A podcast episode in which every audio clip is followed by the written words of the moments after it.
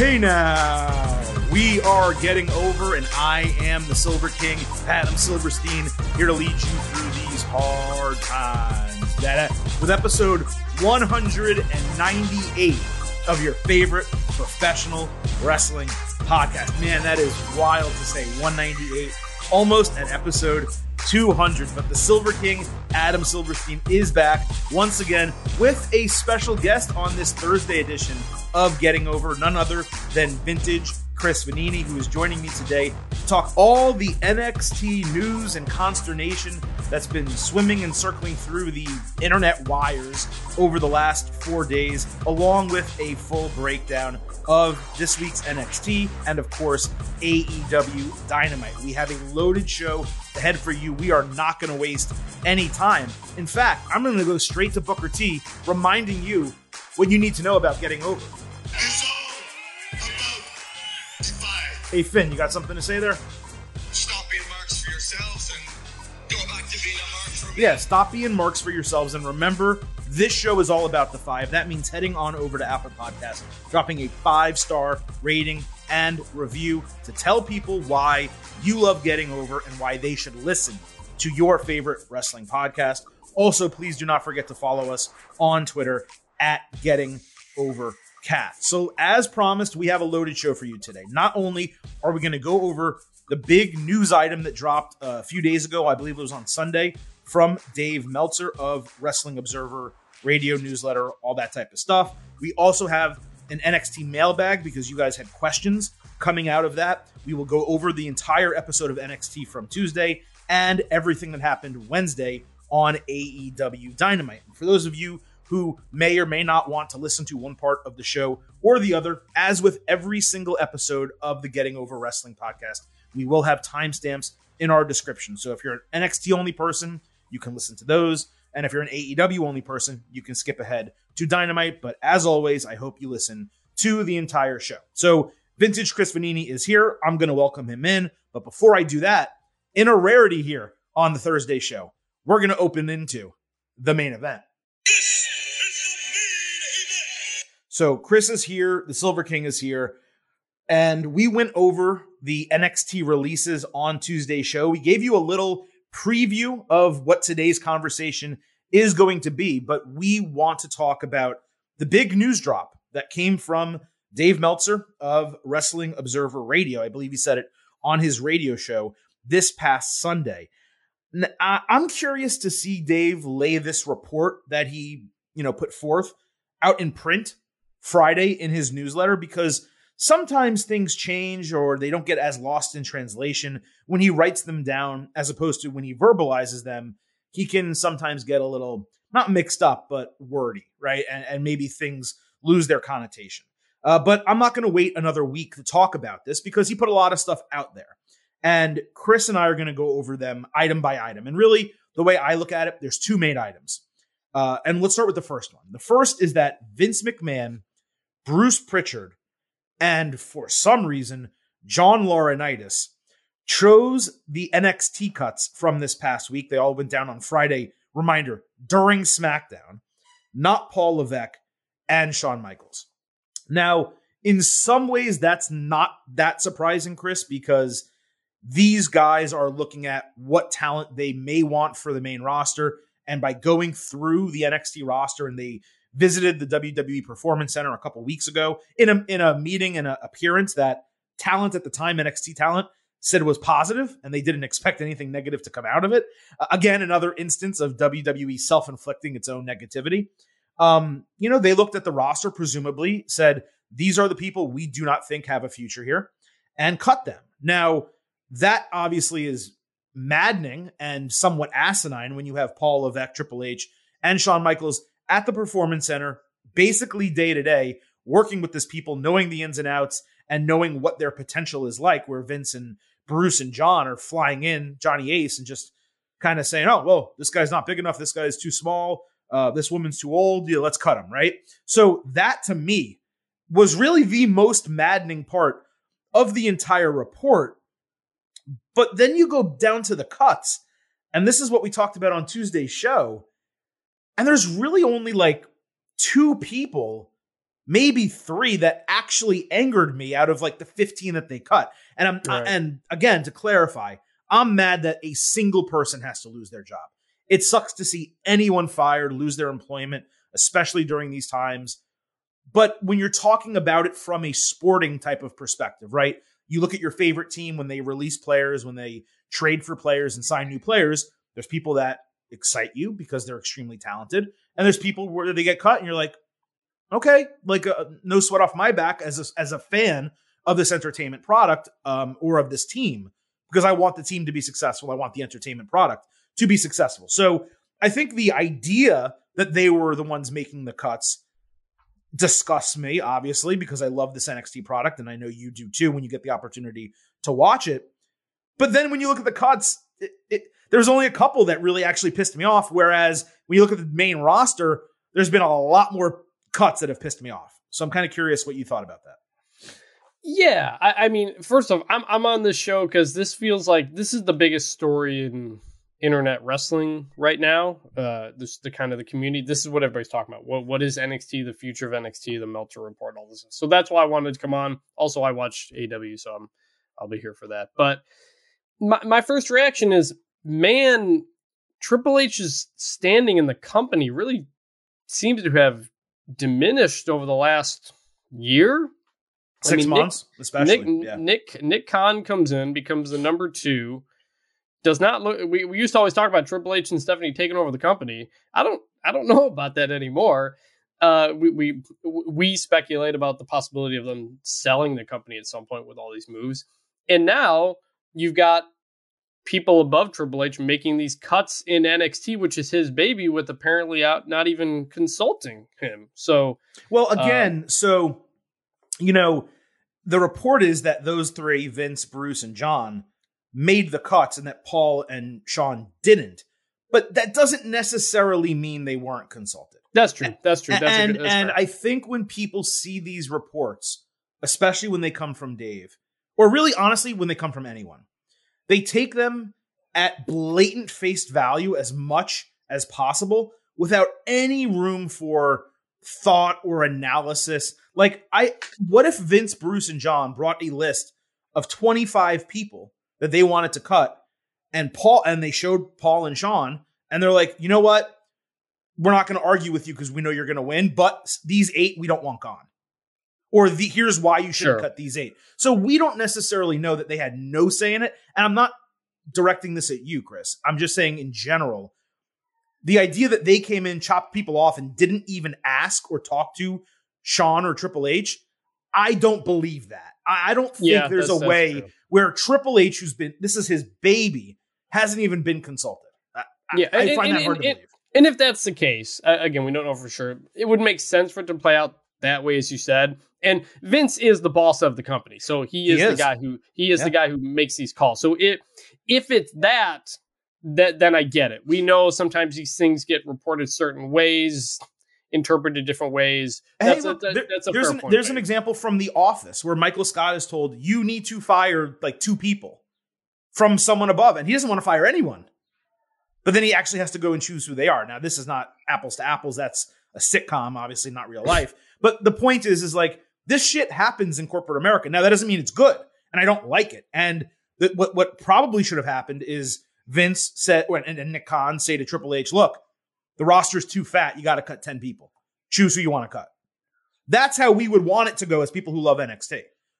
Continue Sure. with your point. I'm sorry. and, and, and that and that plays into the larger picture of which we'll get into in a minute what the future of NXT is and you would you, you know if it is becoming more about developmental than a third brand then yeah it would make sense for Vince and those people to be the ones to make the cut because ultimately you would evaluate the wrestlers on are they main event are they main roster people right, I- and that I- is what NXT was about for a Yes. significant And- period of time. Yes, and that goes back into again Triple H's baby, the third brand that he built up is essentially not that anymore. And I, I, I just think seeing these collection of stories just really, I just keep thinking about Triple H, and I just wonder what kind of his feeling is on everything.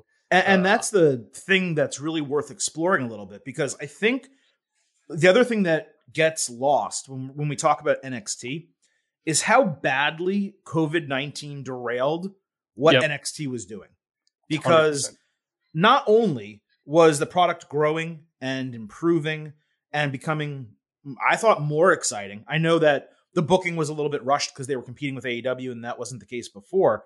But they were talking international expansion. They were talking about opening NXT Japan, NXT Mexico, Australia, and they were going to have performance centers at all those sites. And then a pandemic, a once in a century pandemic hit, and WWE cut massive costs across the board, including all of those plans. So, this thing that Triple H had worked up and developed into a third brand, whether it was called a third brand or developmental, depending on the time of day and what the conversation was, it didn't really matter. It was a third brand. They were on Survivor Series. Um, they had a TV show. It's a third brand, right? They won Survivor Series. They won Survivor Series. So they had built NXT up into something legitimate and and critically acclaimed, let's not forget. And they were planning to replicate that. Now, maybe not with television shows, and if they had TV shows, maybe they all would have been like NXT UK, which is something we can talk about a little bit later, if at all. But let's not forget that not all of this was like a failure of NXT to beat AEW. There was a lot of extenuating circumstances that have Yeah. factored into this entire thing, including WWE's budget cuts. A lot of look, WWE showing record profits, that is a corporate thing, and they're making cuts that they probably don't need to because they're a billion dollar company and they can afford a couple red lines on the balance sheet. But they want to show their investors that every quarter they're making more profits than they were the last quarter. And talent and NXT is now the other things that are left to cut after all the things that they stopped, including their office renovation, international expansion, all these types of things. And yes, Triple H is at the basis of it because this was his baby. But the one thing I wanted to point out that you said, and then we can move on to the second half of this report, is the idea of Triple H taking over the company one day. It was never really from a corporate standpoint. The the idea of the IWC and myself, Brian Campbell, we used to talk about it all the time on in this corner and then the other podcast. Um, was that Triple H would lead creative for WWE, and Stephanie McMahon would be the chairman, the CEO of the company, the person that handled handled all that type of stuff. So the fact that Triple H still seemingly gets to completely run his creative on the NXT side, it doesn't necessarily make me believe that that is not something that would happen in the future should this shit develop. If if something happens to Vince McMahon, which we hope it doesn't because we would never obviously want that. Um is Nick Khan going to say, "Okay, Bruce Pritchard, you're in charge of creative?" Maybe, right? Maybe. But there's also the possibility that it's Bruce and Paul Heyman, or it's only Paul Heyman. I, again, I don't think that's going to happen. Or it's Bruce and Triple H, where Triple H comes up from NXT and they do it together, and you start to see that influence in the product. Because let's not forget the reason Bruce Pritchard is in this creative role that he's in is because, in many ways, and this is not meant to be an insult to him, he has historically been said to be a yes man for Vince McMahon. Well, if he's not one of those, and maybe he's able to show a little bit more of his creative side, and you get Paul Levesque in there, then maybe creative's not in a shithole when Vince is gone. I mean, it's in a shithole now with Vince McMahon there, right, on the main roster. So I don't know how these cuts and how this NXT news ultimately affects Paul Levesque's career in WWE. I certainly think it's not positive for it, but I don't know that it's that negative for it either.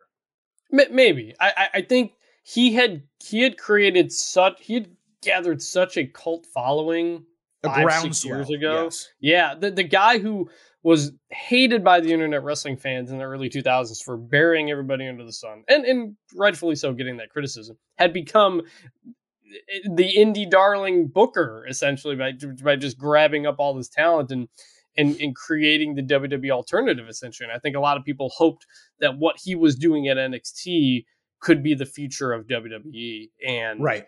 Right. it, it, he could still be in charge. It could be whatever, but it feels like Even if it was a toned down version, of it, yeah, it would still Well, yeah, it would still be an improvement. n- n- now we don't know, and now that era of NXT is essentially kind of in the rear view. Well, it may be, right? So that's the next part that we want to talk about is the product itself and the remainder of Meltzer's report and what it could possibly mean. So the presumption from Meltzer, and this was not anything he quoted from a source, this was his take, is that these changes are coming because NXT didn't succeed as a third brand directly up against AEW. Let's not forget, when we put it in the context of reality, that NXT was WWE's or is WWE's third brand. AEW was the main brand. So AEW was always competing against the main roster WWE product. It's just that WWE chose to put its third brand up against it as a means of stemming the tide and and not allowing it to hit the success that it maybe thought it could and that now AEW ultimately has being consistently at or around or over a million viewers every single week. That's a threat. 700,000 is not nearly as much of a threat, right? So the idea from Meltzer is that because NXT didn't succeed, I guess, in killing AEW, which again, I don't even think was ever the point. I think it was just to slow them down, that it's going to revert back to more of a developmental product featuring, quote, big guys and, quote, young guys. And then he referred to it as the Curtis Axel era of NXT that it's going to go back to, which I believe was his words, not the words that were quoted to him. And then he said that the specific items mentioned are that they're not going to be an expensive, you know, high end version of indie wrestling anymore. And then Meltzer quoted a WWE source or a memo that said, quote, no more midgets, and then, quote, no one starting in their 30s, but instead box office attractions and main characters. But there would be exceptions to the rule in terms of age and in terms of, quote, no more midgets. So there's a lot in there that I have a problem with, both in terms of what it might mean for NXT, but also the way Meltzer reported it. Let's start with the Curtis Axel era of NXT comment. That's not actually something WWE could go back to unless it's going to lose the USA Network deal. And considering it's getting 700 to 800,000 viewers per week when it's on USA Network with a $50 million television contract, I don't think that deal is going anywhere. And even if it gets pulled from USA Network, I'm assuming there it'll be in a Peacock exclusive where it's still a show like that and they're still making significant money and USA Network, NBC is is going to want a quality product. The Curtis Axel era, let's not forget, got us recruits who became Bray Wyatt, Wade Barrett, and Daniel Bryan, who is a smaller guy, let's not forget as well. And it also had Ryback and Heath Slater, who went on to have shorter but strong enough careers in WWE. The Curtis Axel era of NXT came before NXT Arrival, which is what kicked off the brand change to the hour long WWE network television show. Now, there were some growing pains at that time, but that was when the brand was truly a developmental product aimed at creating stars for the main roster and nothing else. And that's the era starting about six months after that. In, uh, I think it was with NXT R Evolution, that a lot of fans have been begging NXT to return to, saying that ever since then it's changed for the worse because of the indie wrestling. And as I said Tuesday, that's revisionist history because the last two years or three years of NXT are the best it's ever been in terms of the TV product, the the hour long or two hour long product that you're getting the wrestling and the storytelling. It's been as good as ever. But anyway, NXT becoming more of a developmental product is something fans said they wanted and that they were tired of there no longer being a talent rotation. So for that to now be met with consternation and concern that NXT is dead and Vince McMahon is going to kill it, again, these are fans, these are things fans said they wanted as little as a couple of weeks ago. Not me. I like NXT as its own brand. I'm just pointing out the crisis in conscience that some fans seem to have in wanting to criticize WWE no matter what it does, even if it's something they said they wanted as little as two weeks or a month ago. And all of this happens largely because AEW exists. Now, Chris, the part of Meltzer's comments that stood out to me was no more midgets in quotes, because right. obviously that's a striking non PC phrase that has direct connotations. And also the quote, no one starting in their 30s. Now, there's obviously no excusing the former comment. if it was a comment that was written down and verbatim. But if we're being honest, Vince McMahon has always preferred bigger guys, despite Right. smaller ones constantly getting over in the history of his company. Shawn Michaels, CM Punk, Daniel Bryan, just as an example. Well, So those- he can those- say, those so he- latter two on. were reluctantly, but yes. Oh, oh no, no, no, definitely reluctantly, hundred percent reluctant. But they got over, and they were multi-time world champions. Okay, so he can say, "I only want big guys all day and night," but not everyone is six four. Not everyone's two hundred and fifty pounds, and small guys always have and always will succeed in WWE, even if it's against, as you pointed out, Vince McMahon's wishes. And then lastly, people took the no one starting in their 30s to mean that NXT's roster will have no one in their 30s, period. I took it to mean WWE is not going to take people in with no wrestling experience or limited wrestling experience who are above age 30 and put them in developmental because it's not worth their time or energy to create stars with shorter career spans. That's definitely not something you want out there publicly, but it's also not really the worst rule to have for a developmental brand if you're going in that direction.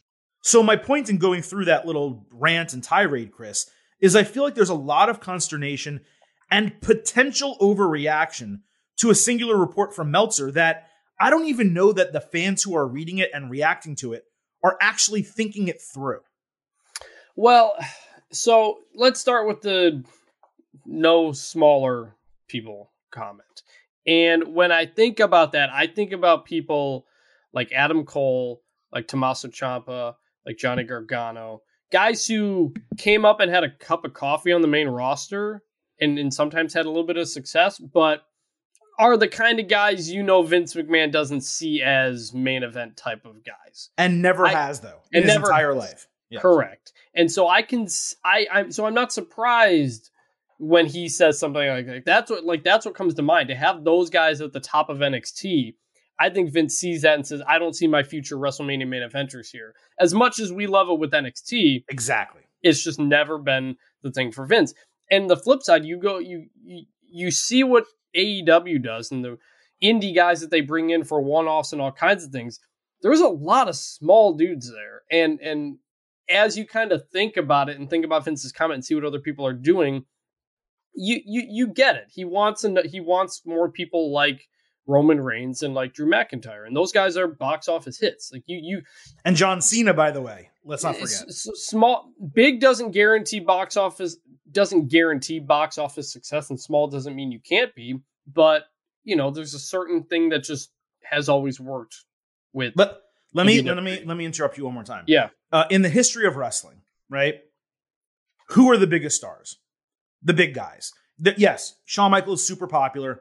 Um, although Hulk- Shawn, Hulk Shawn, Hogan, yeah Shawn's a little bit on the bigger side compared to some other people I'm going to mention. But Daniel Bryan, CM Punk, uh, Kofi Kingston obviously is very thin, um, despite being ha- taller. Uh, but in the history of wrestling, the biggest stars, the guys that Vince McMahon made stars and, and wants to be, wa- wants to get back to making, Andre the Giant, Hulk Hogan, Stone Cold Steve Austin, The Rock, John Cena. I mean, Roman Yeah. Reigns now. That's your list. Now there's space for the Seth Rollinses, and Yes. they're and again a little bit taller than the other people we're talking about. And and there's space for the Shawn Michaels who had a great run and Bret Hart again, but those guys again are a little bit taller than the Yeah. CM Punks and the especially the Daniel Bryans and the Adam Coles and the Johnny Garganos. So while I don't like to hear it, and I don't think that anyone should be limited from being a potential breakout superstar, main eventer, box office champion for WWE because of their height or their size, this is coming from a person who, throughout decades upon decades of doing this, has noticed that the biggest names are bigger dudes. I, Yeah. I don't, I'm not saying that that's not worth arguing against, but that's not surprising to me that he would say that, is what, no is what my and, point and, is. it, and it ties into again what the purpose of nxt could be moving forward if it's about developing future main event stars wwe has done a bad job for a decade now of developing new major stars It ever has. since john cena in 2005 the only the only crossover like mainstream famous guys are CM Punk and Daniel Bryan, which happened reluctantly, And And the, and by the way, Daniel Bryan, not mainstream. I mean, the yes chant got mainstream. the yes chant. Daniel People Bryan don't know knows- the name Daniel Bryan. it like it was so I, I went to Michigan State and in in 2013 Yes. the Right, team right. did the yes chant there was a report that that led to him leaving the Wyatt family like it, it the ye- yes it's the yes chant but Hulk Hogan The Rock they get over by catchphrases it, it- it's fine people understand what that is and then the other one is probably Roman Reigns I think they've they've eventually gotten there where I think he is a big enough star but they don't build those next guys so I can understand them saying hey we need to go look to NXT and say who are going to be our next big stars because we're not developing big stars. And he doesn't see someone like Johnny Gargano or Adam Cole as the next big star. Maybe he's wrong, but his his history would tell him that he's right. So I I understand why they want to go with generally bigger people based on what they now want to get out of NXT. The other part is the 30 or nobody under 30 type thing. I don't know how to read that. You know, you talked about nobody over 30 with without wrestling experience.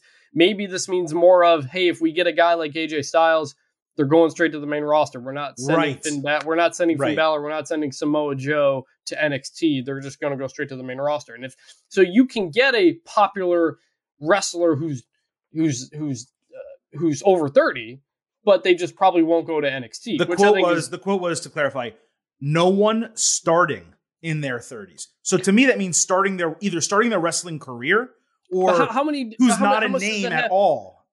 Go ahead. Well, I don't know who who is starting wrestling in their 30s in NXT right now. I don't. Braun Strowman They did. get they get former what they get some former football players and some former weightlifters, but I think they're still going to go for those guys. I I I, I think they still will. So, you know, it's you think about who, who, some of the biggest guys who came from NXT, your Finn Balor's, your Kevin Owens, your your your things like that. Uh, There can still be room, and I hope they continue to do so. It just it just potentially means they don't spend time down in NXT. Right. And uh, Strowman's an example. He started literally at age 30. Now, of course, they still got plenty of time with him, but he took so long to become decent in developmental that by the time he got called up, you know, he had a short run. They fired him. Again, I wouldn't have fired Braun Strowman, but they see the guy, he's 37, and I guess he had some medical issues, and they're like, you know, and he's getting paid a lot of money.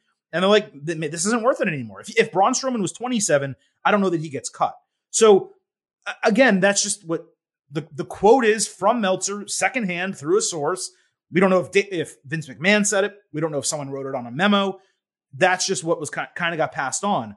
But when you look at the releases, and again, I, as I said, there was only a couple of surprises. Bronson Reed, which was just a shocker because he was an easy call up on the main roster, incredibly talented, and perhaps maybe like a Jake Atlas, just because he has such a significant amount of potential and he's young. But when you couple all of that and and the conversation that we just had with the fact that Meltzer cites a single source, and for those of you who listen and may not know this, Chris and I are literally journalists in our full time professions, and we know the cautions and dangers that come with quoting a singular source, especially when they're citing a document that maybe you don't have eyes on. This is just not something overall, this report, that I want to preemptively get worked up about. I'd much rather see this play out and get angry if what I believe to be the most consistent brand in wrestling gets ruined, rather than act the way most fans are, at least on the internet, and declare a time of death for NXT based on one report that hasn't even come to fruition yet. The NXT episode we got on Tuesday was better than the episode we got over the last three weeks. And the ratings actually proved that out. So, you know, I understand that these changes, if they do happen, they're probably not going to happen until after TakeOver. It would make sense for the show after that to be a new starting point. But when they're talking about the changes being a new logo, focusing more on younger talent, um, and either calling people up who don't fit some of those categories, or if not, releasing them, which it seems like they already did. I, I don't know that there's that much to get worked up about yet. When, as I said on Tuesday's show, a lot of the concern trolling and comments about NXT not being good anymore compared to the good old days, it's a lot of revisionist history. Well, so it like really is. we, we kind of talked about this on Tuesday, but I'm someone who used to watch NXT when it was on the network for an hour, and I don't watch it. I mostly don't watch it now. I'm more busy, but also two hours. To me, it's not as enjoyable to watch. I'm not going to say it's better or worse, but what I've always loved about NXT more than anything else is the crowd. Yes. Crowd in the Full Sail crowd, especially at the takeovers. It was the only WWE crowd you could find that trusted the what they were seeing in front of them. There was no concerned trolling. There was no uh, just waiting for something to go wrong. There was a trust factor between them and the crowd, and it created such an energy. And the pandemic tore that apart. It tore it apart. Be- Yep. be- because for a long time you didn't have crowds and you have the CWC, you can't even see them. It's weird. You don't really know. It's just it to me. It's and and, and then the takeover in a couple weeks is going to be at the Capitol Wrestling Center again. So to me, it's lost that special feeling. The spark. And so I- yeah. Yes, and so I don't think making this change is necessarily a bad thing if they're if it's if we may not get back to what it was before. I mean, I used to I used to say like if if if you're watching wrestling with somebody who's never watched it before, what would you show them? I would show them one of those tag team matches that used to open up a takeover. The, Yes. the DIYs, the the the the Dash and Dawson's Or the five way ladder match, one of those. Yes, like Yeah. I, I would show them though, because that was the absolute best wrestling there was in America at the time, and it's just not that anymore. And a lot, and and this is a big part of this is because of AEW, and and I said this Tuesday, but but Enzo Amore made a good point in saying that NXT used to be the WWE alternative. AEW became that. The fans migrated over there as the place that they can trust as the non WWE thing. A- NXT AEW WWE lost the war, so to speak, and that's okay. I, I, I think at this point you can't get back to what you had, especially because AEW is there to pick up a lot of the talent that old NXT would have. So I don't necessarily think going in the wrong direction's a, a bad decision, but I also understand the people who miss those glory days of NXT because that w- that was a really really fun time, and it's okay to look back fondly. Well, yeah, I mean, there, there's a couple, couple differentials between all that. I, I want to shout out Sean McDermott at I'm Board Brother because I did say that we're going to read questions here, and he did ask the question: How much do you believe being in the CWC for takeovers and TV is affecting it, as opposed to being in Full Sail and arenas? And it's massive, which you just pointed me, out, Chris. yeah. It's it's a huge difference. The the wrestling is I still think the wrestling was great and the shows are good and the storylines are good, but the spark that's created by the fans was so integral Mhm. to NXT's success. You could make the argument, in fact, I will make the argument now, that between Raw, SmackDown, AEW, and NXT, NXT was most affected by the loss of crowds Yes. because in WWE the crowds weren't that great on the main roster anyway, especially you know when they're touring and the, and the stadiums, the arenas, I'm sorry, aren't that full. The NXT crowd was always full. It was always boisterous. When you get to a pay per view weekend, even if the WWE show wasn't good, the NXT show would be great, and the crowd would tell you that, and the crowd Yeah. would lift it up and say. This is the, one of the best pay per views of the year, even if sometimes that takeover wasn't. Maybe it was the third best one of the year, but the, the crowd made it feel like it was the best. always delivered. They always delivered, and it felt bigger because of that crowd. So that should not be forgotten when people talk about uh, NXT, going back to the glory days of NXT. But the thing you said about Enzo Amore and that you said on the podcast podcast on Tuesday, I gotta say, folks, I've been saying it for over a year at this point that there was before AEW existed, the only way you could fight WWE if you wanted to fight WWE, which a lot of fans do because they have that in their head that the product is absolute dog shit and there's nothing redeeming about it whatsoever. The only way you could fight it with something that the majority of fans were seeing was not with Ring of Honor, it was not with NJPW, which again was, you know, a very niche audience, even when it was really popular. It was with the thing that was going on inside the house. Triple H fighting up against Vince McMahon. Triple H is the best. Vince McMahon is the worst. That was the narrative. And they were able to do that with NXT. But the second that these same fans were allowed to fight against WWE without consuming a WWE branded product, which NXT, of course, is because it's an internal product, and they had AEW to sink their teeth into, then they dove into AEW. And not only did they say, fuck WWE, which they always believed. So at least they were consistent on that. But then they were saying fuck NXT also. Because, to be fair, because they had AEW to hold on to. And also because WWE moved NXT to specifically position it against AEW. They, yes they and used- no. So again, I, again, I go back to that argument too because I want to talk about both sides of the coin here. NXT was always on Wednesday at 8 p.m. Now, did they move it to USA Network and move it to two hours to directly compete with AEW? 100% they did. However, Triple H, and I interviewed Triple H on numerous occasions, he told me television was in the plans for NXT. And the last time I interviewed him, which was inside of a year before Dynam- Dynamite started, he told me he expected NXT to be on TV inside of a year. So my belief is NXT probably would have been on USA Network for a one hour show on Wednesdays at 8 p.m. in, I don't know, February of the next year. And instead, because AEW existed, Triple H and, and Vince McMahon and everyone else got USA Network to bring them on in September at two hours instead of February or whatever date at one hour. So I believe you are 100% right that WWE took NXT and used it as a weapon against AEW, but I don't believe 100% of it going to TV was about AEW. I think Sure, it would have but- been there anyway, but yes, the way they did it and the timing of it was 100% to fight AEW. And, and, and- but and, and it, created a war where you had to pick a side. You had to pick AEW NXT. well, you didn't because I didn't. But, But fans you. I'm, I'm just, fan, fans did. I, I said from the beginning, hey, you don't need to stand for one billionaire over another. We can enjoy all. They're both billionaires and both are Yes, great people. but- let's but- be honest, right? but but there was always going to be that way, and AEW certainly fed into it, obviously, and, and so you know it, it was a war, even if it didn't have to be. And AEW AEW won it, and, and just the landscape changed. The pandemic really undercut NXT, as did AEW, kind of starting around that same time, and, and in the end. WWE is going to recalibrate what it does with NXT, and, and given the landscape of things, I I don't necessarily think it's a bad decision. I'm very curious, like you said, what it means for the two hour TV show. I mean, I don't think they're going to bring back the game show.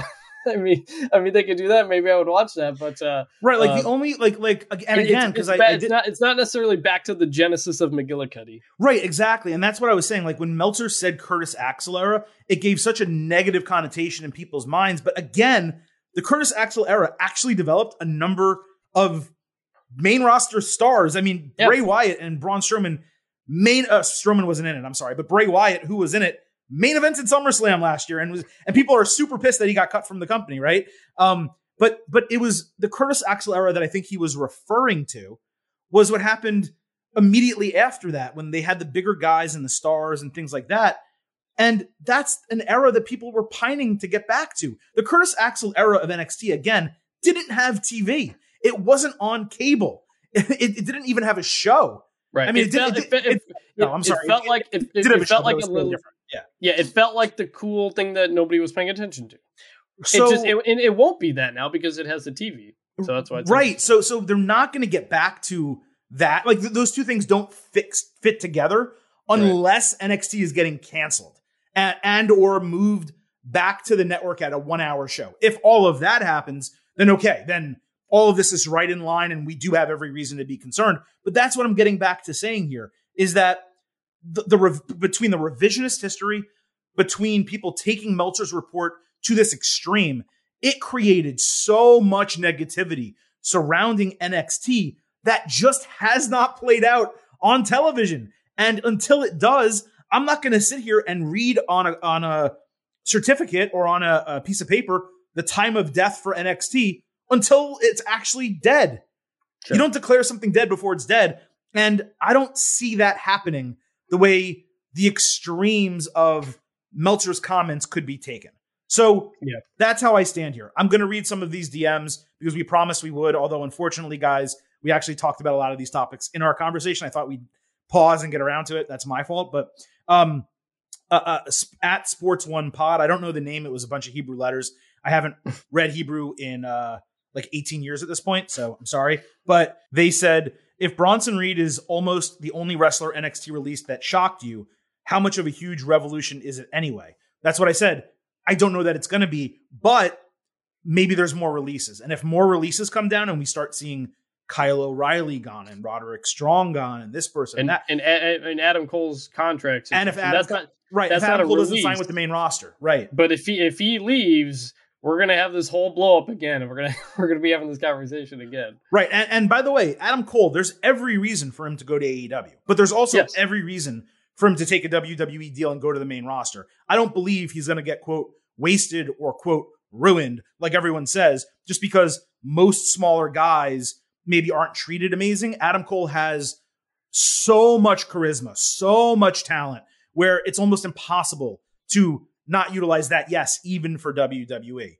Uh, the second part of this question was Do you believe we'll see a Triple H resignation, not from WWE, but at least movement to a different role outside of the brand after the speculated changes? No, I don't. I think he's very No. comfortable in his role. He he wants to do the wrestling. I I mean I've like I like fantasized with my brother like if he just like left and made his own company out of spite or something. I'd like watch that no. company, I'll tell you. Yeah, I know, I I, know, but no, no, I, I'm sure he'll, he's clearly. I mean, his public statements, reaction to a lot of this stuff. He's he's he's a company guy. He's he's the son-in-law of Vince McMahon. Still, uh, he's he's not going anywhere, and, and uh, he- he'll figure something out. And by the way, unless WWE or should I say NXT changes its policies, there's going to be a press conference next week ahead of uh, Takeover 36, and I'm on those calls. I've been on every single call for years.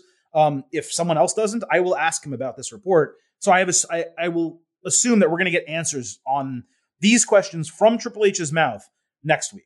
Uh, Brian at B R Y E N 64. He said, You kind of touched on it on Tuesday's episode, but what are your thoughts on the revisionist history about NXT? For example, I saw a ridiculous take saying Gargano, Ciampa, the feud, ruined NXT with their overhyped feud when it was an example of what we all want from pro wrestling long term storytelling, awesome moments, banger matches. Uh, yeah, uh, first of all, Gargano, Ciampa, the indie style, nothing ruined NXT. NXT did change, yes.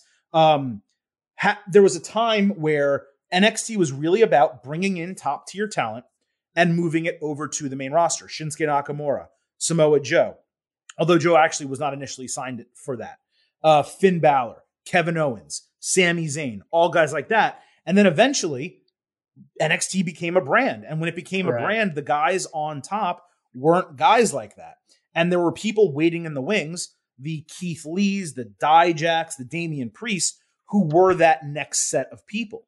And I think because that set never got a lot of time on top because of Gargano, Cole, and Ciampa, they didn't get the level of prestige that the Right. ones that came before them did. Therefore, when they got moved over to the main roster, they didn't feel like as big of deals. And then on the back end, they didn't really have anyone to replace them with because NXT changed who it was hiring and because AEW existed and took a lot of those potential names, like a Wardlow, just as an example of one individual person.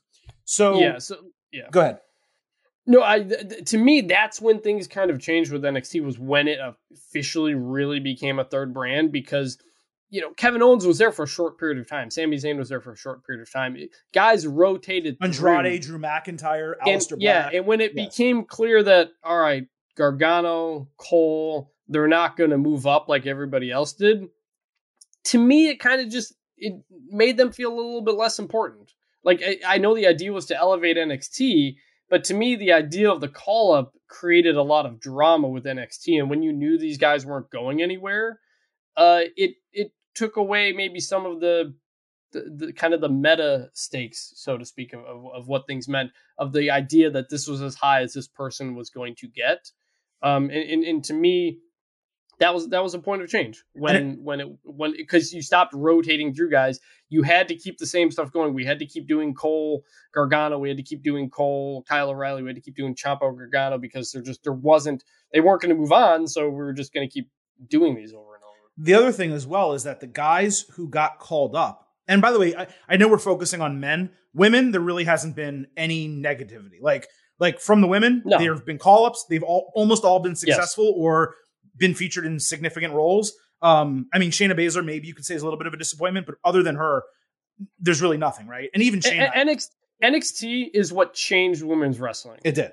the the four the four horsewomen, the main events at WrestleMania and, and all these other shows. That started with NXT Women's Wrestling. And by the way, it's still great. It's still and great. It's still really good. Yeah. Io Shirai, Raquel Gonzalez, Toni Storm. Uh, she just got called up. Toni Storm. Um, we just saw the debut of not the debut, but the repackaging of Gigi Dolin. Like there is a ton of female talent still in, in NXT. So the reason why we're focusing on the men is because really the women, there's nothing to be concerned about. Right. And, and there hasn't been. Also because most women aren't six six four, 250 pounds, right? So you know you're, they're not looking for big women, I guess, in the same way. You know, just if we're being honest. Yeah. Um, but I, I want to go back to the other thing I was saying with this, which is in addition to the, when we're talking about the waves of talent coming up, and like you had the Nakamura and McIntyre and, and Balor and Kevin Owens, that group, the next group, Aleister Black, Andrade, they're really those two. They didn't succeed the way the ones did before them, largely because of WWE's booking. So then it's like, wait a minute.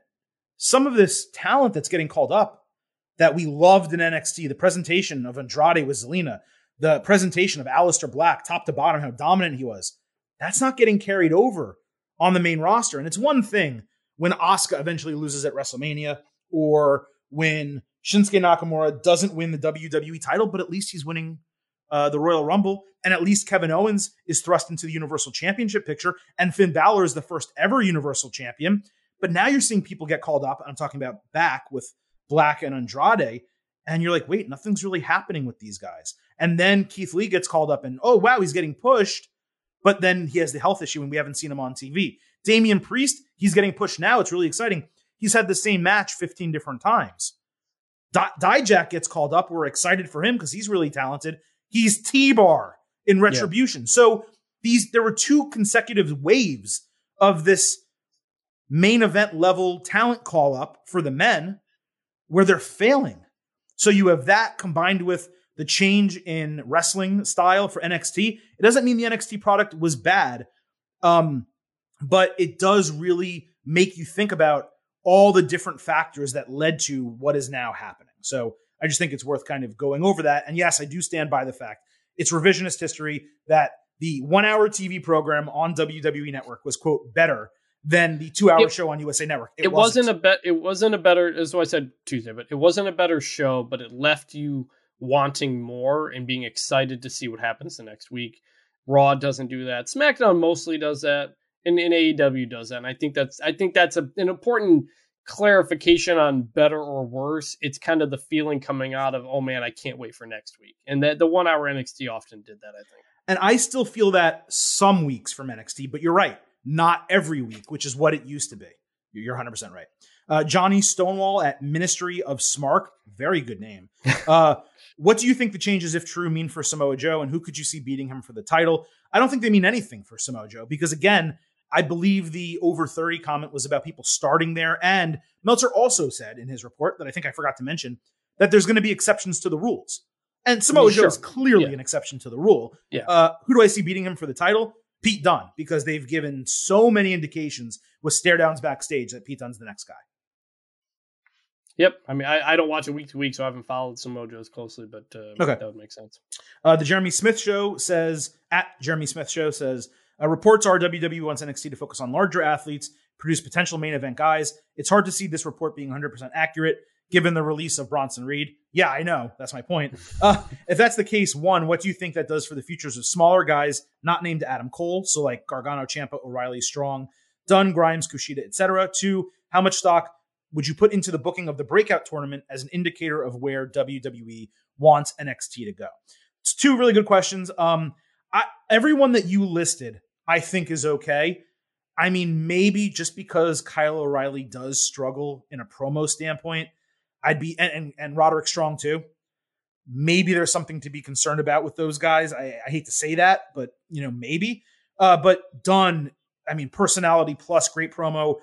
Big, he's he's not as small as some of those other guys. Grimes, tons of character. He he's made. He's going to go into the main roster. At worst, his career will be comedic, um, and that's not bad because comedic wrestlers have really long careers. Um, Gargano, Ciampa, they're strong. I think they're going to stay in NXT. Triple H will protect them. And Kushida, I don't know. I don't know. I mean, we thought he was going to get moved up and not not to necessarily the main roster, but the mid card and the upper card. I don't like that he's in the cruiserweight picture right now.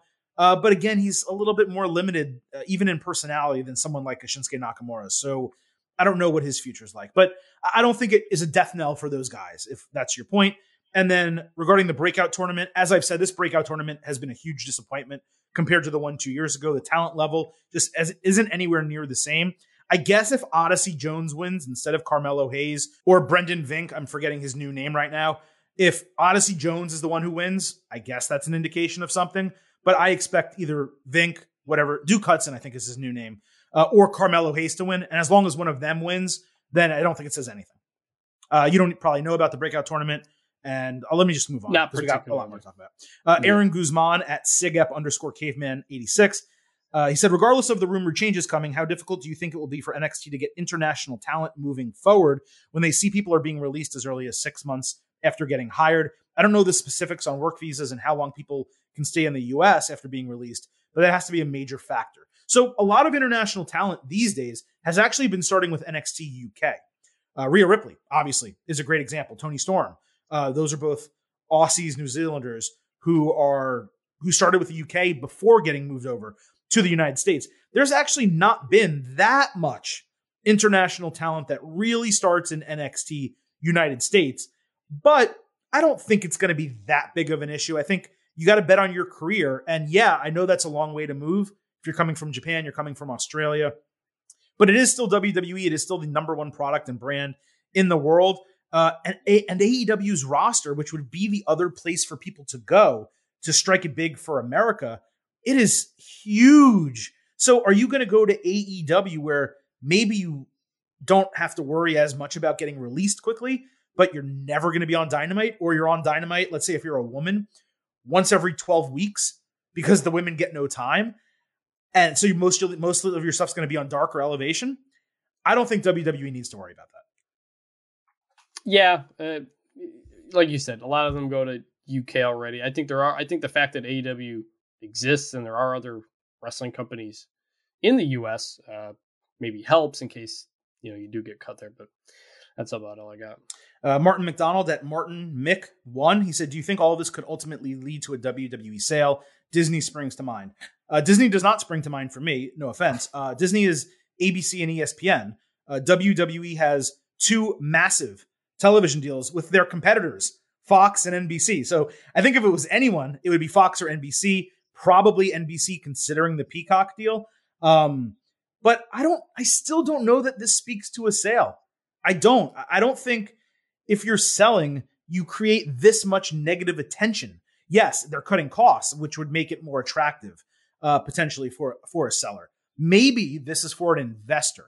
Maybe NBC or Peacock, NBC Universal will take a stake in WWE, 33%, 50%, something like that. I could see that happening with a sale maybe further down the line, another decade from now, more than I do straight up selling 100% of the company or whatever part of the company is still owned by WWE shareholders and not obviously um, the stock market, because obviously it is a publicly traded company. Uh, the mark at the mark GP, more of a comment, but rebooting and refreshing is what NXT has always been about. No wonder it got stale. We haven't refreshed the male talent pool in a while. This might be the kick in the ass NXT needs to get back to former glory. That's certainly a sunny way to look at it.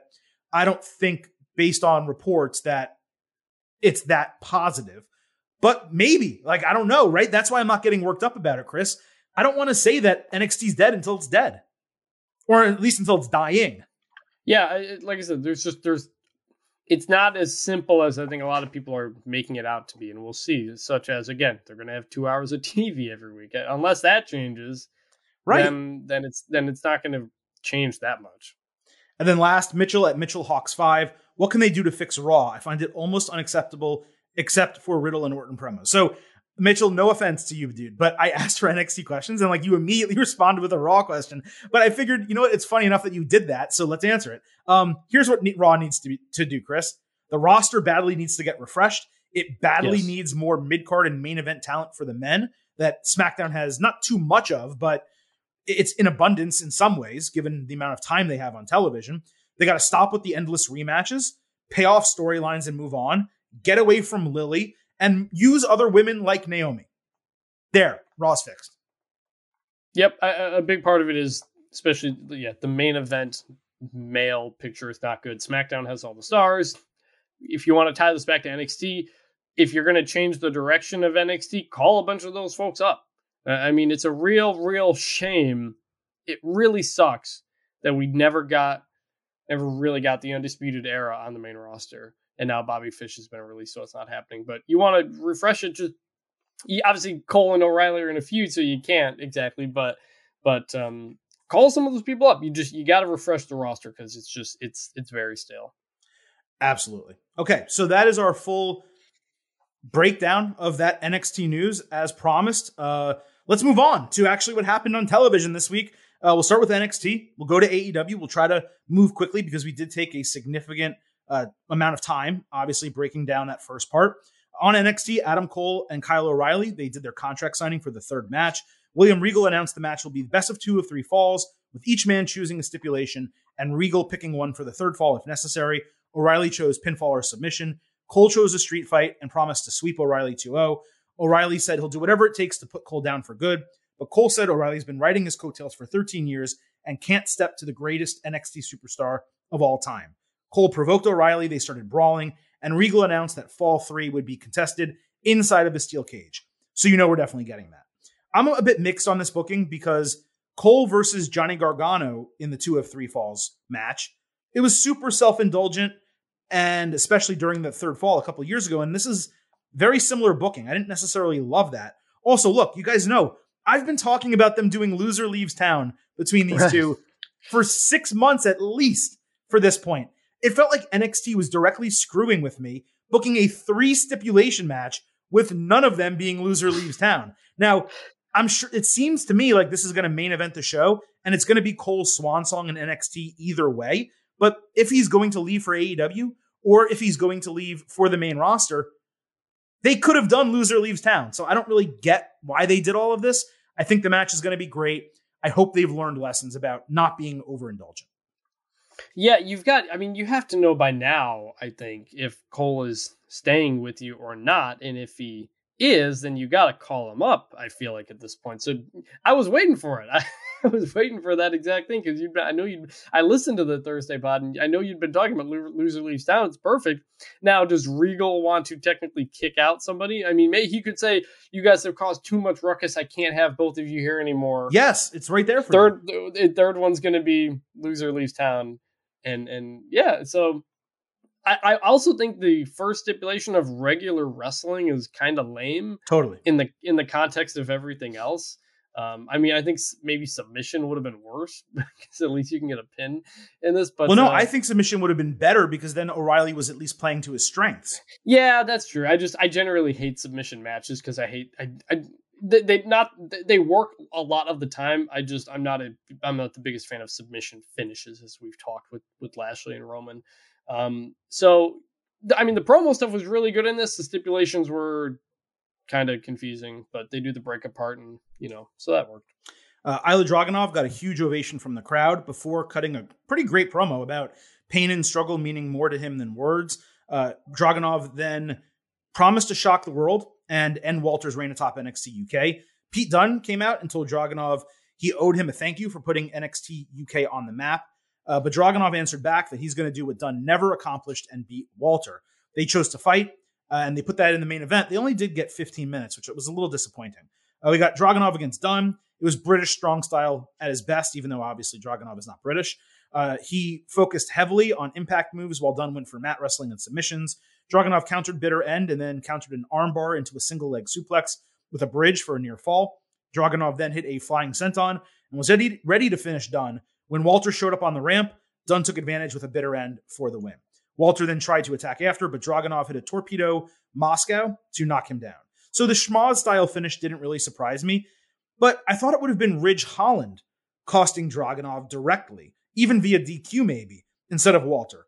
I wouldn't have put a number one contender in a situation to lose right before he's going to fight for the NXT UK title against a guy who cannot be beaten in Walter. So I, I don't get that booking. I don't know why you put him against Pete Dunne. I know that they want to build up Pete Dunne because of Samoa Joe, which I mentioned earlier. I do think he will be the next challenger. It just didn't feel like the right way to do it. Uh, but it still didn't detract from what was a really good, exciting match. I went 3.75 stars and a B plus, despite it only being 15 minutes. It got both of them over, and it was a nice surprise to get this match in the main event when it wasn't booked ahead of the show. Uh, there was a strong video package ahead of the Karrion Kross Samoa Joe match, with Kross talking about putting Joe to sleep, and Joe simply saying he's going to fuck Kross up, but they bleeped, of course, the F word. It was short but solid. Uh, they're going to do a face to face next week on the Go Home show. I'm still not particularly looking forward to this, but the booking has been pretty solid throughout the entire thing. So that's okay. Uh, Index went on their first date with Dexter Lumis stopping by the Garganos to pick Indi Hartwell up. Johnny grilled him like a protective dad while Candice LeRae asked Indi if she had protection. And Indi said yes and then flexed, referring to her muscles, which is really funny. Uh, they went to an Italian restaurant and Indi ordered chicken fingers. And then she found Candice spying on them. Gargano later showed up in a costume trying to snoop while bringing dessert, but the cake wound up on Dexter's face, so Indi licked it off of him. It honestly hurt my soul that Beth Phoenix was not on the call to react to the entire thing. But other than that, this was hysterical and extremely well done. And you guys know I love the way. Now, Austin Theory, we don't know if he's getting called up or if he's just doing dark matches, but he's not on NXT right now. And they do keep mentioning him, which is good. Johnny and Candice announced Thursday, in reality, that she's pregnant. So congrats to them that they're having their first child. But now that means she's out of action. And with them trying to keep Indi from Dexter and Austin not being around, I'm starting to wonder if this is the end of the way as we know it. If so, I don't feel fine about that. So while I may not feel great about that potentially ending, obviously I love the way. You guys know it's like my favorite faction in wrestling. I did love all of these segments on Tuesday night. Yeah, I, I, mean, as someone who doesn't watch NXT all the time, I found this incredibly entertaining, and I, I wish WWE would do more of these things in general. Just get people out in different scenarios to uh, strengthen their character work, so we don't only know them as a fighter. Uh, the and the production value was good. This wasn't like clearly backstage in a room where they put up some curtains to make it look like someone's out to eat. This looked like legitimate. So I I just thought the production of this was really good and made me want to see a lot more of it from WWE as a company. For sure. Uh, Dakota Kai fought Sarray. Now, this was supposed to be Sarray versus Ember Moon, but Ember was not medically cleared to compete. This was a lot of fun. Sarray got a near fall with a German suplex bridge. Then she decapitated Kai with the basement dropkick on the ropes, but Kai avoided a second one and then later hit a thrust kick in the corner for the clean win. This was a 3.25 star B match, I guess. And Kai obviously had to win as the number one contender. So they did this one right. They just didn't really do it the same way in the main event. Uh, Raquel Gonzalez saved Sarray from a post match beatdown, and the women got 20 minutes to open the show. Again, women wrestling, NXT, really doesn't get better than this. I, I yep. enjoyed what they did here. A Hit Row cut a promo while standing around a fire that was burning in a trash can inside of what looked like a moving truck. I just didn't understand why they did that instead of it being in a studio. Yes, they said Legado del Fantasma disrespected them, and they responded by throwing a luchador mask into the fire. But I mean, they could have lit one on fire in their studio or cut it with a, uh, scissors or something like that. You guys know I love both these groups. This was a very strange promo segment that was not for me. Uh, LA Knight fought Andre Chase. Knight cut a good promo about Cameron Grimes screwing himself last week, despite Knight leaving him hanging in the tag team match. He completely squashed Chase in under like one minute winning with the BFT. Knight then forced Grimes to shine his shoes when Ted DiBiase entered and completely lost his place on the microphone two or three times in one segment. Knight came through saying he'll put the million dollar championship on the line against Grimes, but if Grimes loses, DiBiase will have to become his butler instead of Grimes. DiBiase accepted that on Grimes' behalf. No hate on Ted DiBiase here, but he unfortunately kind of ruined the segment. I'm not sure how much better it would have been if he played his role perfectly and didn't forget his lines. But this story's gotten quite bland for me. It's gone on way too long. At least Knight stepped in and saved it, but Grimes needs to win and they got to move on at TakeOver. I don't want to see this anymore. Uh, Gigi Dolin fought Amari Miller.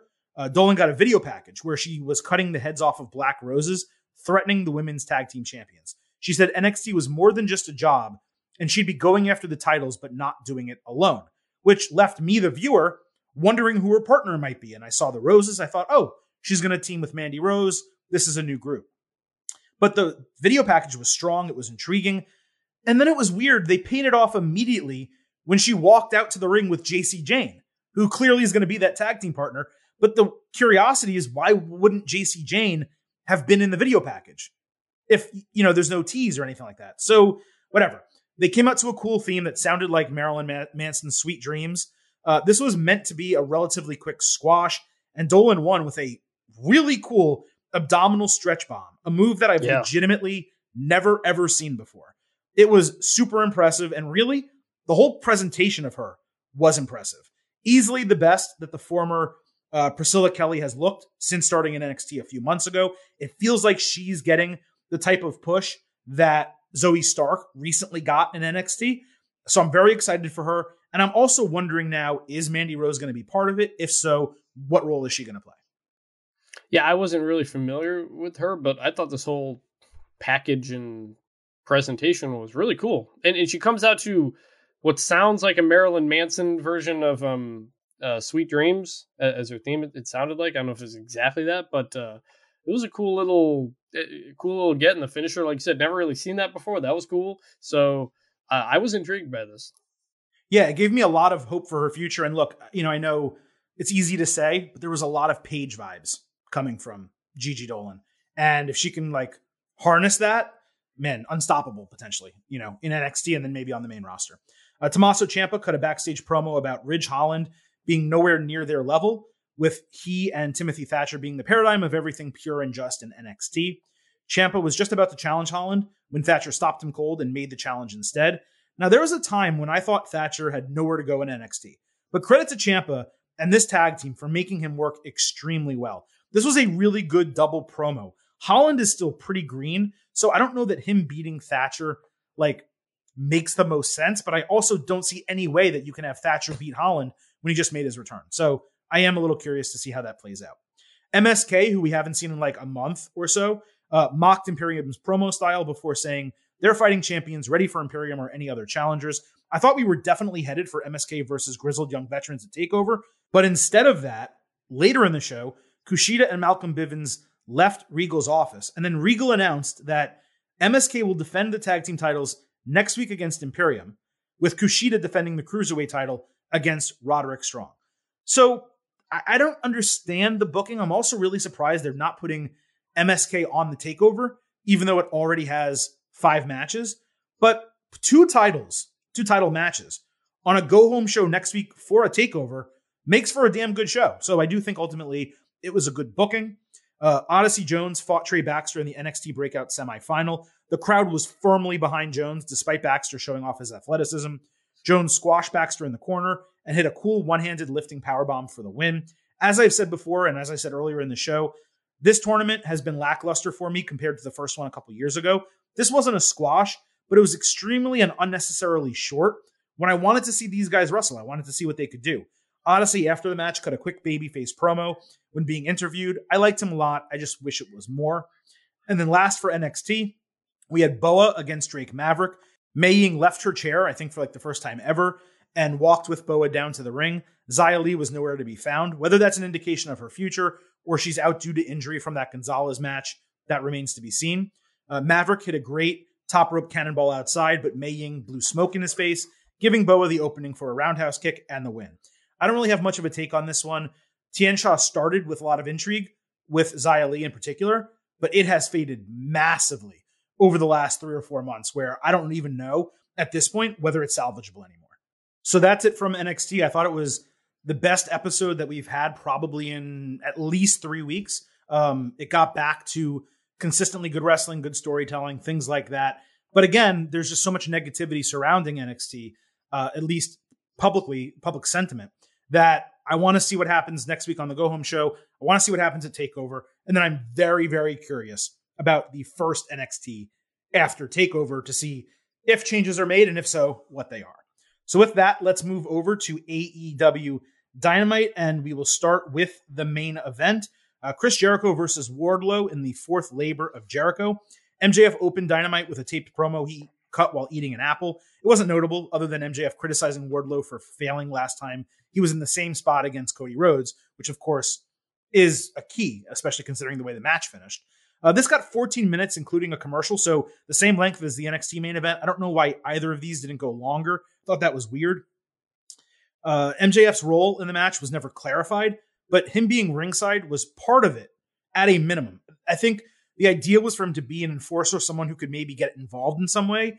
And then Jim Ross or someone on commentary last week said he'd be a referee. Obviously, he wasn't going to be a referee, but him being ringside was part of the stipulation.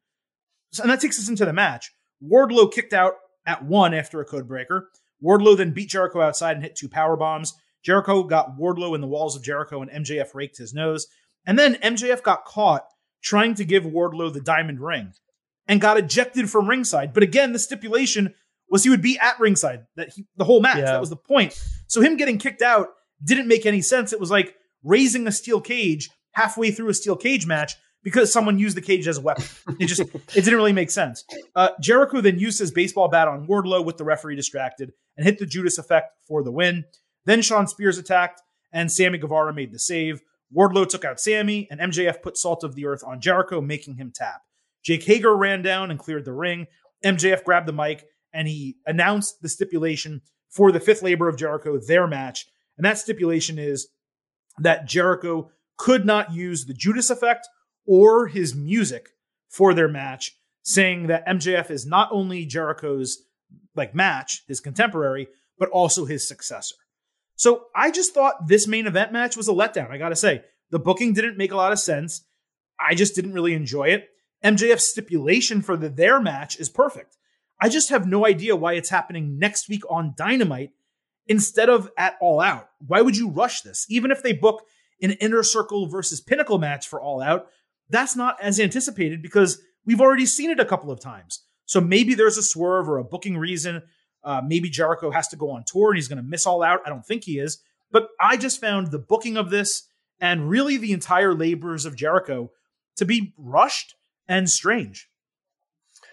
I, I thought this one was a little strange. It wasn't bad. I liked it. I just think it could have been a bit better. I, I had come in under the impression, like you mentioned, that he was going to be the guest referee. And I thought that would have made perfect sense. Like it's, you set it up. There's no way he can win. Somehow uh, he MJF knocks him out knocked, and uses his arm nah, to count three. And uses his arm to count right. Boom! It's it, like it writes itself. It's like, oh, right. oh, this is going to be fun. And then it's like, oh wait, he's just ringside, so this is just a regular match. What what what is what what kind of stip? That's not even a stipulation, especially since he got kicked out. So it was unnecessarily like kind of more boring than it needed to be. But um, so th- that's what it was. I'm also surprised it's next week, uh, unless there's some other scheduling thing going on. It would have made perfect sense to throw this on an all out or even rampage for whatever. I mean, they've booked now. It, it got a little not confusing, but in the show they booked so many things out, not only for Rampage but also for Dynamite next week, and had to like keep track of which one was happening on which day. Uh, so also surprised it's just happening on a Dynamite because I, I I love the labors of Jericho. I think they've built this up great. They've had fun with it. They've had some intensity. I think you know you, you get an appearance by Juvi, you get an appearance by Nick Gage. I didn't like the death match, but it, it's I, I, understand it's a thing people like. Um, so to then build that up to regular match with Wardlow and then MJF match on Dynamite is a little that's a bit of a letdown, I think, because I, I, think this has been really good. I think the, the way this is ending is a little bit weird. So maybe we will see what happens next week. You know, um, maybe maybe it'll all make sense at the end, right? And I think AEW we can give them a little bit more trust in that than obviously we do WWE, especially um, when it comes to Chris Jericho and MJF. They you know their best interests are are paramount uh, to AEW and its booking and and you know its fans. Uh, the Elite faced the Sydal brothers and Dante Martin. This was the opening match of the show. Omega broke up a double submission by the Sydals with a couple Snapdragon suplexes. Martin then impressed massively with his incredible athleticism, including a springboard hurricanrana outside and a near fall on a springboard moonsault inside. Omega then hit an Ushigoroshi and V trigger, but Martin countered the one winged angel. Then Omega caught him with a second V trigger and a one winged angel, followed by a triple BTE trigger with the Young Bucks helping for the win. Now, Martin was easily the star of this match. This guy is 20 yes. years old, and it is insane what he can do already. Like, holy shit. I, I just couldn't believe it. He wasn't just the star of this match, by the way. He was the star of this episode of Dynamite. And the one thing that AEW does exceptionally better, truly, than WWE, it will randomly just take someone and give them like a star making moment on television. Yeah. Like, Yep. could you imagine if Chad Gable got to wrestle Cesaro for 20 minutes and Gable won the match and like he, he comes out and you're like, oh my God, Chad Gable is freaking great, right?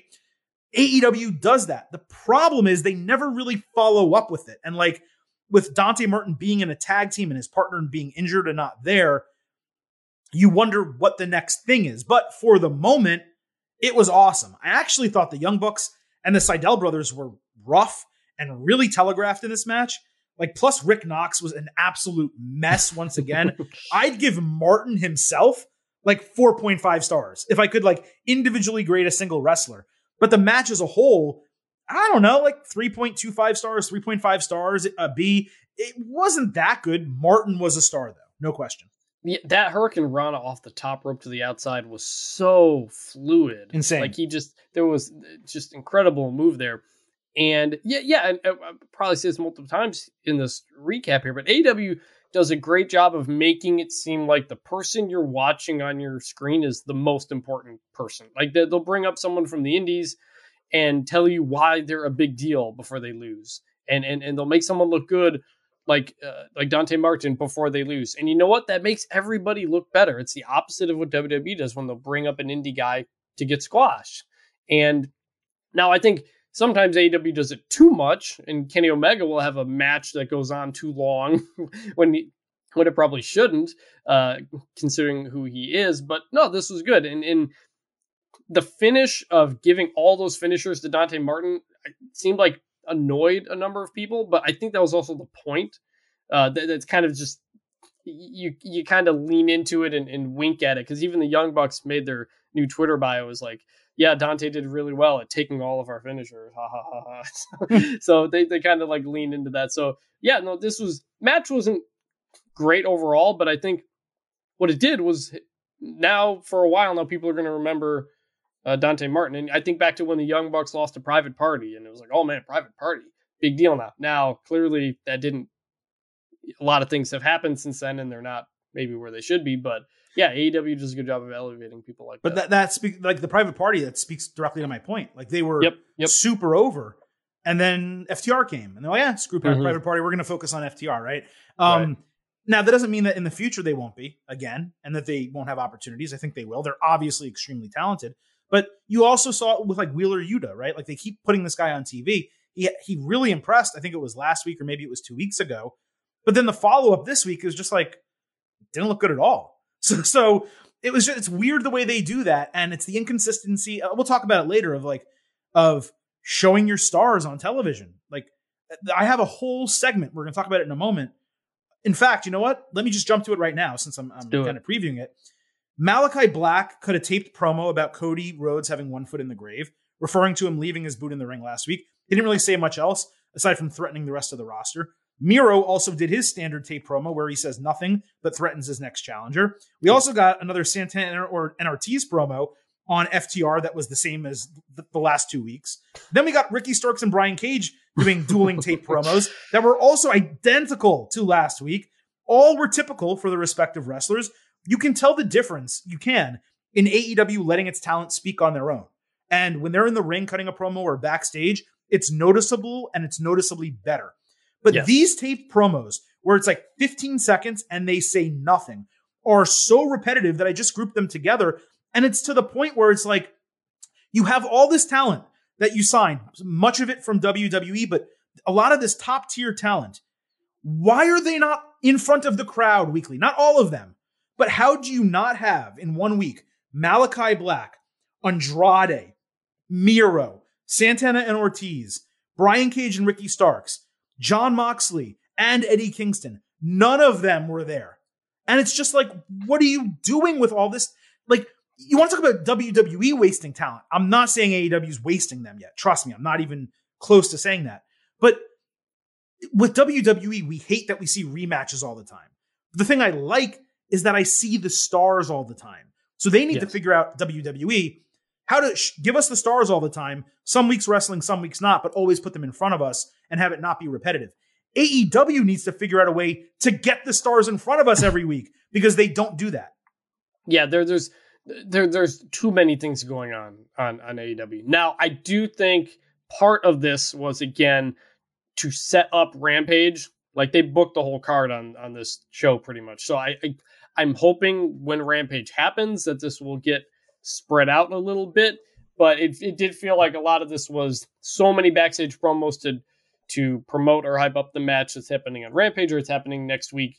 And so they're just throwing a lot of things out there at once but otherwise, yeah, like they give you new faces a lot and it's fun, but sometimes the AEW gives you too many new faces and you want to see the stars a bit more than you do. Uh, so different ways of approaching it. But that was my thought was, yeah, that's a lot of backstage promos and none of them are good as the in-ring promos, which we'll get to. Those, the, you know, the Britt Baker stuff, like the crowd is so good with AEW, like it just, it always feels bigger when you're in front of the crowd and feels even that much less so when you're not. For sure. Uh, now, I did kind of skip in between a couple things, but uh, let's go back to the elite. Kenny Omega versus Christian Cage was announced for the AEW World Championship as the main event of All Out. I mean, they didn't say main event, but that would be the main event. Uh, we'll talk about that in a moment. Christian and Jurassic Express entered after the match that we talked about earlier, the six man, and Don Callis announced the match to the crowd, which we had only heard on commentary Omega versus Cage. And it was like, Womp, womp. And then there was an immediate CM Punk chant right after that. Uh, Christian used some curse words. Then he informed Omega that not only are they fighting for the AEW championship at All Out, they're actually going to fight for the Impact World title this Friday on Rampage. Then Jurassic Express said they're challenging for the AEW tag team titles next week on Dynamite. Now, there was a fun bit with production stopping and starting and stopping and starting the theme music between each announcement. And I, th- I thought that was really cool because in Yeah. WWE, once the music hits, it's over, right? So Yeah. that was fun. Uh, later, the Bucks cut a promo. Luchasaurus rejected Nick with a basketball, did the Mutombo finger, and Jungle Boy dunked the ball. So, yes, that really happened. So, there's a lot to break down in, in this whole thing. First of all, I love the segment and the way it was all laid out. So, let me get that out there. But that's about all I loved. Of course, we could all see the AEW title match between Omega and Christian coming, given the booking over the last couple of weeks. And really, when Christian debuted, it seemed pretty obvious like he'd be fighting for the title soon, despite him not really having any matches under his belt. And I know there's a lot of Christian fans out there, uh, Christian the wrestler, not religion. Uh, so I hope you all are happy with this. But as someone who has never given two shits about him ever in WWE, when he was on the ECW brand, uh, in Impact, um, and now in AEW, this is a huge letdown for me for the main event of a massive show. It's not quite Bobby Lashley versus Goldberg letdown because this is going to last more than three minutes. Christian can still go. And honestly, I think it's going to be great from a work rate standpoint. I just don't want it. And then the fact that AEW is giving us the exact same match for the Impact title as the first match on Rampage this Friday. I mean, you can't tell me you hate rematches in WWE when you're going to give the main event of a pay per view away on television three weeks early. Now, A, pre- a pre-match. Right. Now, what I could see happening is all of this being a swerve. AEW running an injury angle in the match Friday that opens the door for a new challenger at All Out. That would create an excuse for a CM Punk or a Daniel Bryan or maybe even somehow Hangman Page to get back in or anyone else really who's a, not a ranked opponent in AEW's rankings. Going in that direction would make sense and it would be a nice swerve for fans. But if they actually run both of these matches and maybe they do a they don't do DQs, but a schmozz finish on Rampage, and then they put a stipulation on the Omega Christian match at um, All Out. Maybe they make it for all the titles and, and it's a street fight or something like that. That's going to be a booking failure for me. So my a few things on this. One, it makes sense to do the Christian match and save Hangman if you think if if CM Punk and or Daniel Bryan are going to be there and overshadow it anyway. But to just a we knew he was going to become the number one contender, but I feel like there was a way to do it to get the crowd a little bit more interested than having Don Callis and uh, or commentary announce it before the at the beginning of the show, I think, and then Don Callis tell the crowd that that was not going to create the excitement Right. that you want. Have him have him just win some match and say if Chris if Christian wins, he's number one contender, or just take someone else really good and say it's a number one contender match, and and give him a win to get into it, get people excited going into it. Now, my thought with the impact thing is part of it is just like, oh, we we, we want to make this first rampage a big deal, so they're booking a bunch of title matches and all kinds of stuff. My other thought is you mentioned the work rate. If Christian and Kenny Omega have a really good match, that will get people interested in watching it a second time, I think.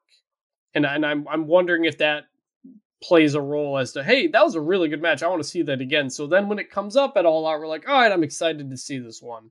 Um, it, and then the tag team impact, the tag team, AW tag team belt just kind of comes out of nowhere. I appreciate the rankings and the records and that stuff matters, but then when you're going to have the moment of someone is the number one contender, um, there are spots I think you can make it seem like a bigger deal. Yeah, it's less exciting. It is. And Yes. WWE, by the way, doesn't make it exciting either, except when there's a number one contendership match or a Li- tournament. li- or, literally, all you do you is know. pin the champion, and you're the number one contender. So right. that gets you less excited for it. But there's there is a happy So, yeah. medium between the two. Yeah. There is. And AEW's done it. And and WWE's done it on occasion too. It's just it's not always right there for you. Um, but okay, let's keep moving. Darby Allin faced Danny Garcia. There was some fun, fun action here. Darby ultimately caught Garcia with his rollover cutter and the coffin drop for the 1 2 3. 2.0 attacked Darby after the match, but he and Sting took them out easily. It was all okay. I did expect a bit more from the match. Darby and Sting versus 2.0, I'm assuming is going to happen. I mean, I like 2.0, uh, the show, the former uh, Ever Rise in NXT. I love them. Um, but again, it's like you take these guys, they're not your talent, they're not signed to AEW. You just throw them in, and now they're getting moments and matches that you have a huge roster that is not getting. I, I, I think AEW, they're I like that their door is open and that they bring in independent talent and they work with other promotions. They have so much talent signed to their company. They Right. waste too much time on all that other talent. They Yes. need to utilize their own roster more and use that outside talent in spots. A singular challenger for Omega, a singular tag team title feud, um, a, ta- a veteran talent in ROH who wants to step up and fight Sting and, and knocks out Darby Allin. Like, pick your spots. Don't make it such a huge part of your show. And look, I know Omega and Christian are both AEW talents, but it is weird to me that the first match ever on Rampage is going to be for the Impact World title. Maybe it's Yeah. just me, but Yep. it's like, like, could you imagine WWE like having and and they allowed the NWA title to be defended on Raw back in the day um, when they had that like short agreement with them. But could you imagine like WWE starting SmackDown and having the first match of SmackDown be the NWA championship? Or like they would never ever do Right. that. If, if AEW is going to be a long term company, then down the line, it's, there's going to be a history, right? And, and stats. Yeah. What was the first ever match on AEW Rampage? It was an Impact World title match. It's, it's weird to right me. the, I don't know. the the the door the forbidden door i like it. I think it's open too much at aew when they have so much talent. And frankly there are so many new faces every single episode. I don't know who all these people are. I don't follow all the indies that much. Now right. I, I didn't care i didn't really care much about the Darby match but i did appreciate that they opened by saying hey this guy he's on the indies. He's had six matches in the past week so he's probably a bit fatigued coming into this match. That was like a little thing that like made me see this dude as a real person so i appreciated that but other than that i didn't really care much for any of this AEW seems to assume that all of its fans who watch Dynamite also watch Elevation and Dark, which they don't, myself included. No, and that they also have an extreme knowledge of independent wrestling and other organizations. In some cases, that's true. And if you bring in the Good Brothers, then okay, of course they're going to know who they are, right? But it doesn't work with every niche person that they bring in. And yes, the, the forbidden door should be cracked. It should not be swung wide open. It should be cracked so that a little bit of cold air gets in and you get your surprise NJPW match and you get this and you get that. But it shouldn't take up like a third of what we see on AEW. Yeah, I'm, It's- we, we it's talked we talked about this on we talked about this on Tuesday's pod when I said WWE's not like Marvel because Marvel they give you the Easter eggs, they give you the references. There are a million things to watch to keep up on. And AEW, to in fairness, is probably doing a lot of that. I cannot follow all the wrestling that there is. In doing stuff like that match is a reward to the people who pay attention to everything. So I get that there is certainly a place for it. Um, I just think it's it's it's almost too much at times because every week we're getting new people. Every week, yeah, you're right. And, and again, when and you're getting new people when the great stars that you have are not being used. Like, when's the last time Phoenix, Pentagon, Pac, Andrade, um, or th- those those guys? When's the last time any of them had a match? Right, right. We we've seen once Malakai Black. Okay, you don't need to use him a lot. Miro wrestles once every three weeks. Um, it's like, where are these dudes? You FTR, need to, yeah, you, you know, yeah. You need to have more stars, some more. The, the floor is so high there, but the ceiling's got to get higher. Yeah, exactly. Okay, so we had Orange Cassidy, Chuck, and Wheeler Yuta against Matt Hardy and Private Party. There were two funny spots where Isiah Kassidy screamed like a girl before being hit. I just don't know that you can continue doing that forever. Cassidy later, broke a pinning combination with a senton bomb in a cool spot. Private Party hit Gin and Juice on Wheeler, but Orange broke the fall. I am in that moment. I had no idea who was legal. Like I had zero idea who the legal people were. And it wasn't even a Rick Knox match. That was weird. Uh, but Hardy hit the twist of fate on Wheeler and got the win. This just wasn't good for me. Too many people, too much interference, too many too many HFO members after the match. I didn't care. Yeah, I I don't really care much for the HFO stuff. Private Party's been with Matt Hardy for a while now, like going back to BTE type stuff, and it's just I I don't really think it's helping. It gets like worse and worse almost. It's weird. Yeah. Uh, Death Triangle, speaking of, argued over who gets to fight Andrade El Idolo. Uh, eventually, Pac said he would fight Andrade while the other guys, the Lucha Bros, focus on the tag team titles. Pac then challenged Andrade directly. It was nice to see Death Triangle together again. It just feels like all these bigger name guys again. They cut promos, they don't wrestle. Uh, Andrade and Chavo Guerrero called Pac ungrateful, and Chavo suggested they fight it all out. Now, don't get me wrong, this is definitely a pay per view worthy match, but it is not at all a pay per view worthy feud to this point. This is something you put on the go home show you know, as the main event, like a, a huge, awesome match, but isn't really a pay per view match. Now, they still have a few weeks and maybe they develop the storyline a little bit more. But if all we're going to get are these backstage promos and interactions, and Andrade, this guy who's supposed to be a boss and have all these people under him, doesn't have a faction, then I'm not sure it's going to be any more than great wrestling. Yeah, I mean the Andrade stuff's been weird since since his, from the moment of his intro. The wrestling will be great, absolutely but the story here is weird and it's again just it feels like there's too much stuff going on all the time so very little of it gets to stand out we let's move over to the women because obviously AEW gives the women one segment, so we're not going to give them more than one. Uh, Nyla Rose faced Kris Statlander. Vickie Guerrero screamed in Orange Cassidy's face. Nyla chokeslammed Statlander on the ring apron. Statlander then did a handstand for really no reason. And Nyla speared her in a cool looking spot. That, that was a cool spot. It was. It was awesome. Uh, Statlander then powerbombed Nyla and hit a superb 450 splash, which is really impressive given her height and overall size, uh, for a perfectly clean 1 2 3 win. Now, this was an extremely short match. It was really good, but it was really, really short. And it aired earlier than normal, but it was also less than half as long as usual for the AEW women's spot. It felt like Nyla was beaten far too easily as one of the top women in the entire division. Uh, there was a video package and then promo with Britt Baker afterward. The hometown crowd waved terrible towels and chanted for her, and she cut a total babyface promo, playing to them despite being a heel. It was a great promo. Red Velvet then attacked after until the women got separated by three referees. I know they wanted Statlander to look strong, presumably before challenging Britt Baker, but why not give them eight to 10 minutes, even with the double commercial break? I guess because they had the Baker promo segment, they decided that's enough time for the women, which of course is absolutely absurd. But I am very happy that Baker and Red Velvet are main eventing the first Rampage. Yeah.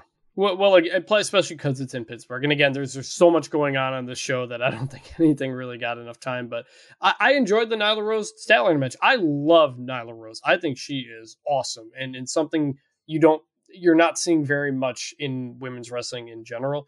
Um, the match was good. They they treated the Statlander win, I think, properly with surprise. You know, they shot shots of the crowd, the commentary. They sold it as a as an upset, which I think was was good. So, um, yeah, I think it sets them up. This is you'd love to see more of the, this kind of stuff in, in AEW, but um, for what they did on this Dynamite. It was good.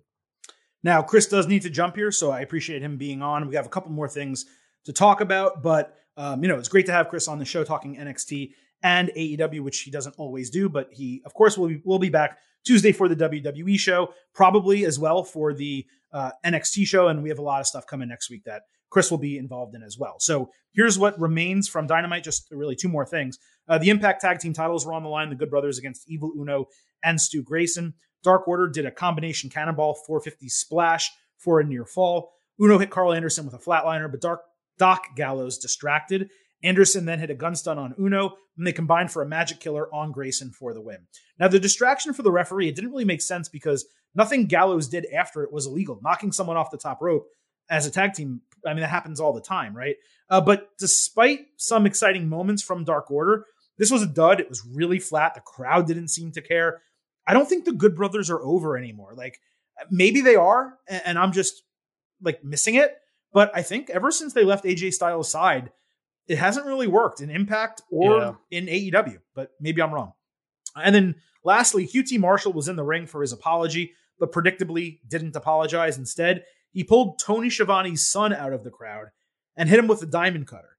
That led Paul White to take five minutes getting to the ring.